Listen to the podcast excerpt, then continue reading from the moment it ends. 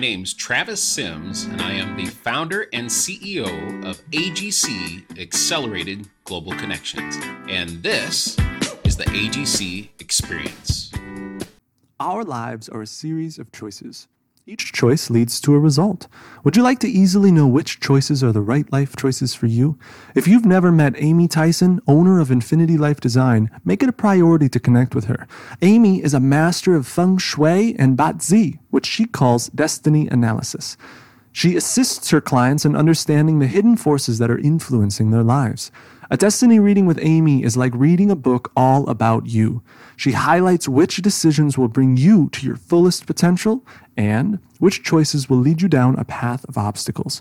If you're struggling with a challenge or you want to lift your life even higher, get connected with Amy and Infinity Life Design on facebook.com slash infinitylifedesign or subscribe to her online newsletter at infinitylifedesign.com and connect with your infinite life. Well, thank you so much for being here, everybody, tonight. Um, this is my first speaking opportunity professionally, and it's crazy. Becky asked me if I was feeling nervous, and I was like, yeah, surprisingly I am.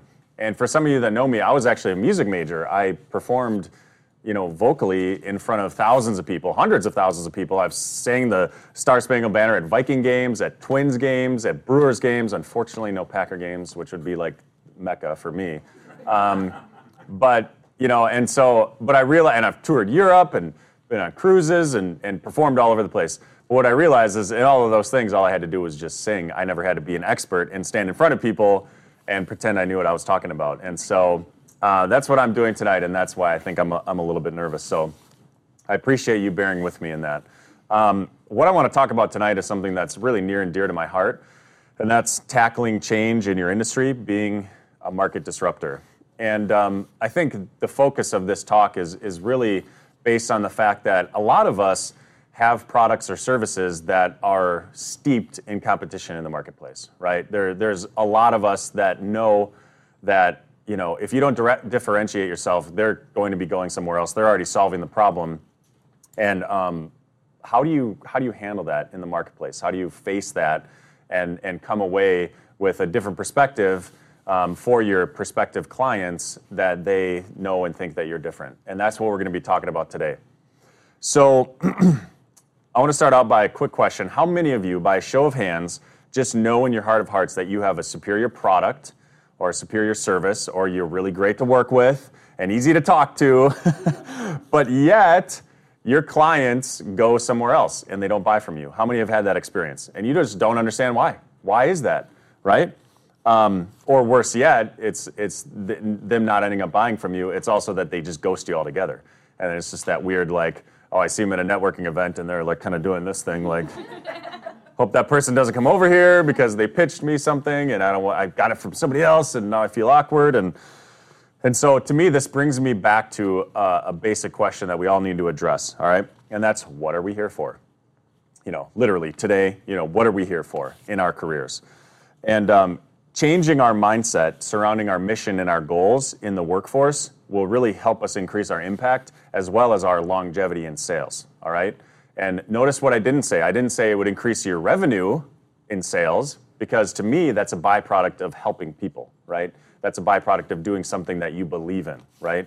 So I'm not saying that it's going to help you increase your money. It will, but that's not the purpose. That's not the point you know the point is to do the helping is to become that market disruptor and, and change something that you know could be a little bit better in that person's life whether they already have a realtor or financial advisor or whatever service it is you offer right? So um, the fact of the matter is that we're all in sales. Everybody here if you're sitting in front of me you're in sales one way or the other. You have to face that fact all right?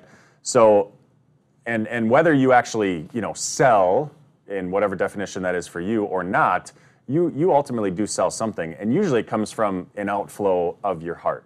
For me just a, a, a personal example is uh, i always sell my love for the packers. I'm glad there's a few other here that are going to plant their flag with me it's perfect timing, isn't it? Because the Vikings and Packers are, are playing this weekend. Oh, man. And I'm going to a game in two weekends. Thank you, Keith. So can't wait.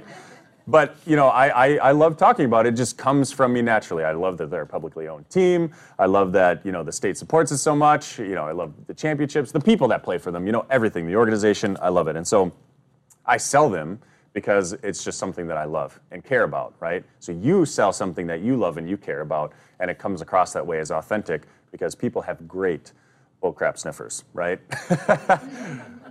I realize this is recorded, so apologize, but people do, right? They like to see that authenticity. So you're always selling something that most naturally just comes from your heart. Um, another example that I, I talk about a lot because it's in my industry is direct primary care. And lo and behold, we have my direct primary physician loafing around over there. and I love the fact he's still working. Yeah. And I love the fact that he took a phone call because that's what he would do for me. I pay him a little bit each month to have access to him on my phone, which is over there, and I could call, text, email him anytime I need to if I have an issue, and he's always there. It's great access to a physician that I just pay for up front, and it's a fantastic service. And I love it. And I don't get paid anything to sell it, but I love to sell it to people because of how much I know it makes a difference in their lives. Okay, so a more specific question for everybody is what is your job as a salesperson? and it is. huh? How do you like that picture? Is this your job as a salesperson? You like this car? You like this? I love that. I was laughing so hard when I found that picture. Keith found that picture. Um, so this is a, this is a definition that I thought about for a long time. Most people would define sales or salesperson, which we already agreed that we all are, as a person who sheds light on a problem and then shows the prospect a product or service that solves that particular problem. Okay? So a lot of you might even agree with that definition. I think the problem with that definition is that it's a little bit me focused. All right? And I'm going to get back to a better definition later on. But I'm going to talk about change first of all. So we're going to talk about the phases of change because when you talk to a prospect, they have two solutions once they speak with you. They can either do what they're doing and stay the same, or they can change and start working with you, right? Those are the only two options. So because we want to enable, help that change occur and work with us so we can help them, right? We're going to talk about the psychology of change. Okay? So there's there's five phases of change. I mean, four phases, and then the maintenance phase. And those are pre-contemplation, contemplation, preparation, action, and maintenance. All right? So, pre contemplation is when people have no idea that a problem exists or your product or service exists. And some of you might be in that boat right now. And it's even if they are already working with a financial advisor or with a realtor or with your service or product, because they might be working with one of them, but they might not know that they can do specific things within that industry that they had no idea about. Oh, what about this college savings or what about this, you know, market whatever thing that I can show you. That's the official term. You can see why I'm not a financial advisor. But this is this is this is when people have no idea that there's a product or service out there, even if they're already using a similar or um, you know a similar product or service that that would be in your same category. Is what I mean to say. For me, um, a personal example is I had no idea what adaptive cruise control was in a car. Do people know what that is? Some people are nodding. Essentially, you can set it like two or three car lengths behind the car in front of you, and it'll always stay at that distance no matter how fast or slow the people are going in front of you. So you don't always have to hit the brakes, reset the cruise, hit the brakes, especially when you're in traffic. I had no idea this feature existed. But after I found out about it, I had to have it in my next car. And I do have it. And now Keith is like, I hate that you have that because now I want it and I need a car that has that feature too. And so whenever we drive anywhere together, you know, which can be daily, we always take my car because, you know, we just love that feature and it's and it's, you know, comfortable to drive around that way, especially in the city where there's lots of, you know, traffic patterns.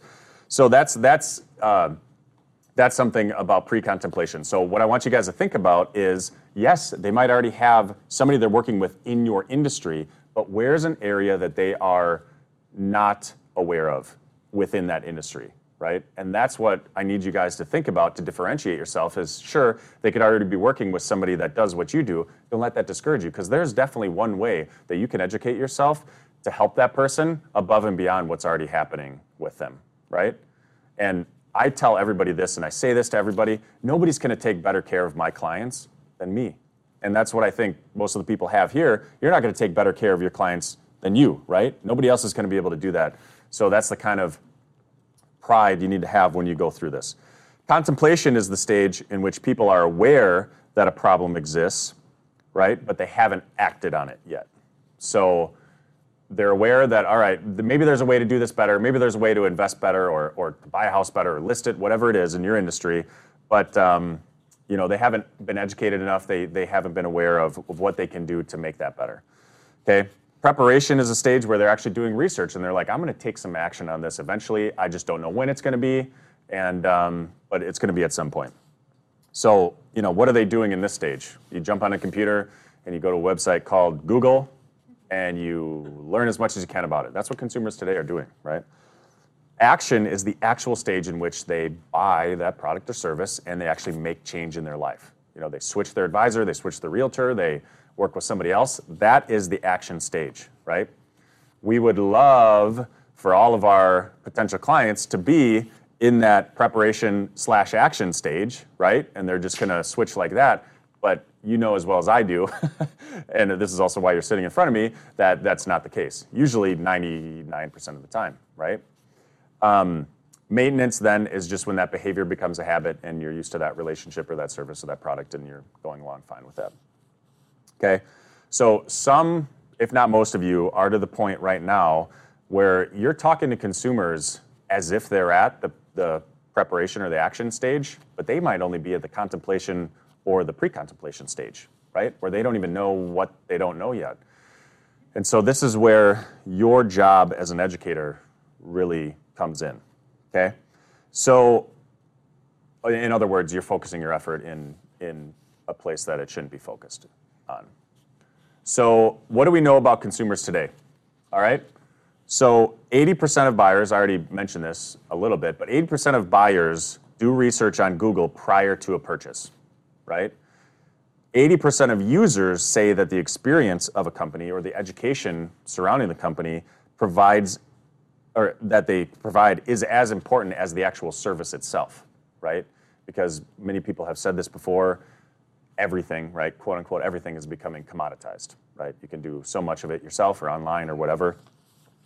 Um, 51% of all smartphone users have purchased from a vendor they didn't intend to because of the information that was available when they needed it for the purchase.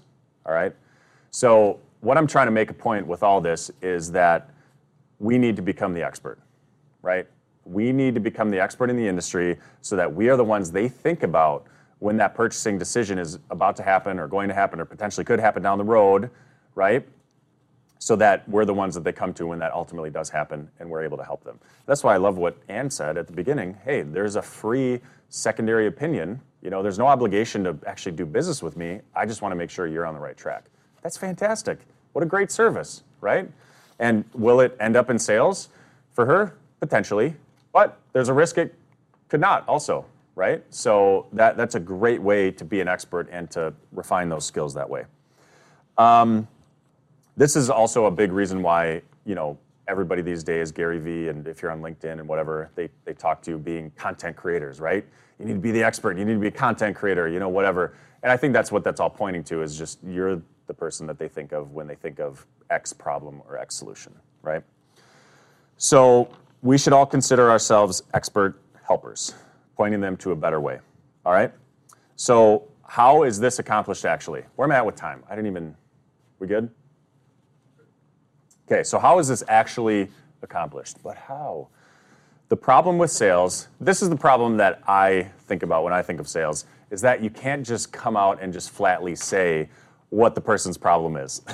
or you can't flatly say that your product and service is better and less expensive and it's going to carry them further and stuff like that because that just comes across as a hacky commission breath salesperson or the car salesman before, like, oh, you want this one, right?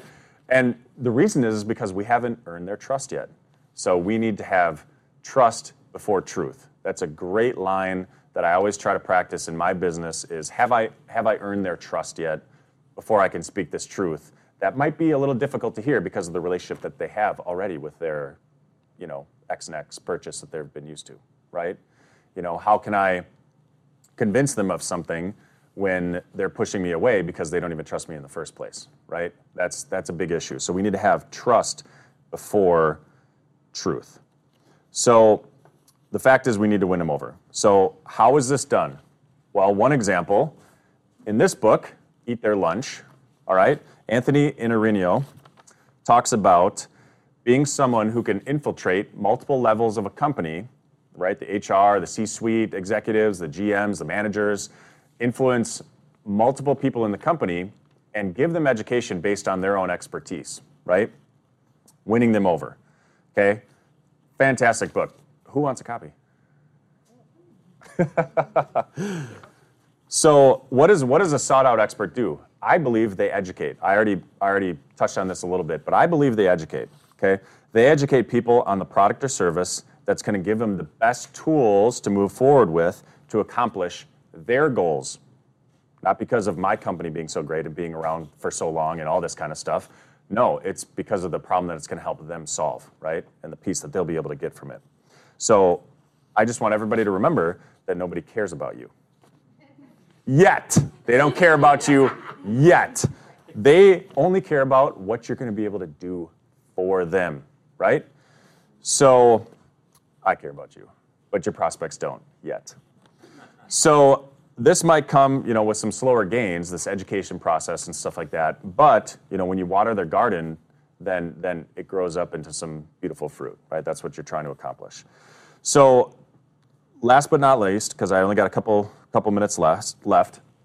Oh, you want to go to that next? Yeah, this is just this is just great, isn't it? This is what you're trying to do. You might have, yeah, you might have seen this slideshow before or this uh, comic before, but this guy is he's he's at war, right? The the people that you're talking to, they're in life. They're trying to do life on life's terms.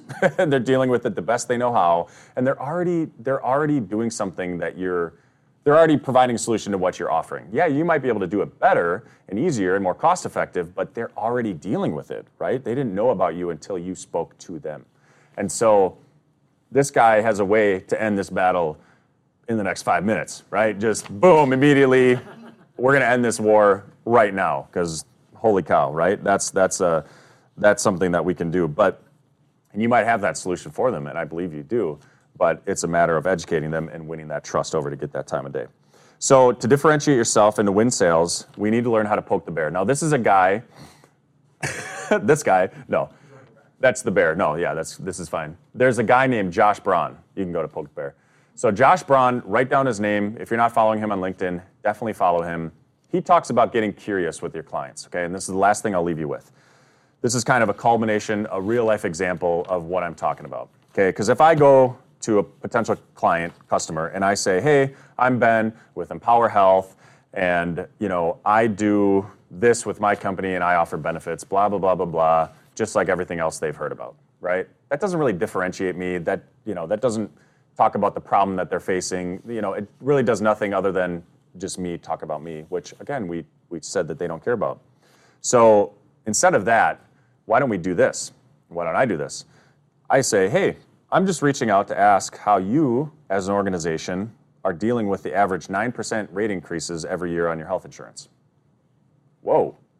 Now he has to start, or she has to start, start talking about themselves, right? and start talking about, man, yeah, it has been 9% or more the last few years. What the heck? Well, what does this guy have maybe that I'm not doing, right? Because obviously, if I just come in and say I'm a benefits person, they've seen that 100 times, right? So how can I differentiate myself? Or what if I say, hey, has your broker ever worked with you on claims mitigation or cost? Have they done that with you before? Or are they just mostly negotiating the rate increases with your health insurance? Are you aware of how your benefits broker gets compensated? Do you know how a fee only schedule works? Um, to pay the broker directly to, to do a service for you, right? So these are the things that are going to get them thinking. Poking the bear just means that you're kind of gently saying maybe they're not in the best situation that they thought they were. Maybe the way that we're just getting along and, and coming along right now isn't as good as if we maybe worked with this guy who seems like he knows what he's doing, right? So asking questions and being curious, relieving yourself of the outcome because you're just there to help people is how you're going to be able to change your life as far as being a market disruptor and tackling change.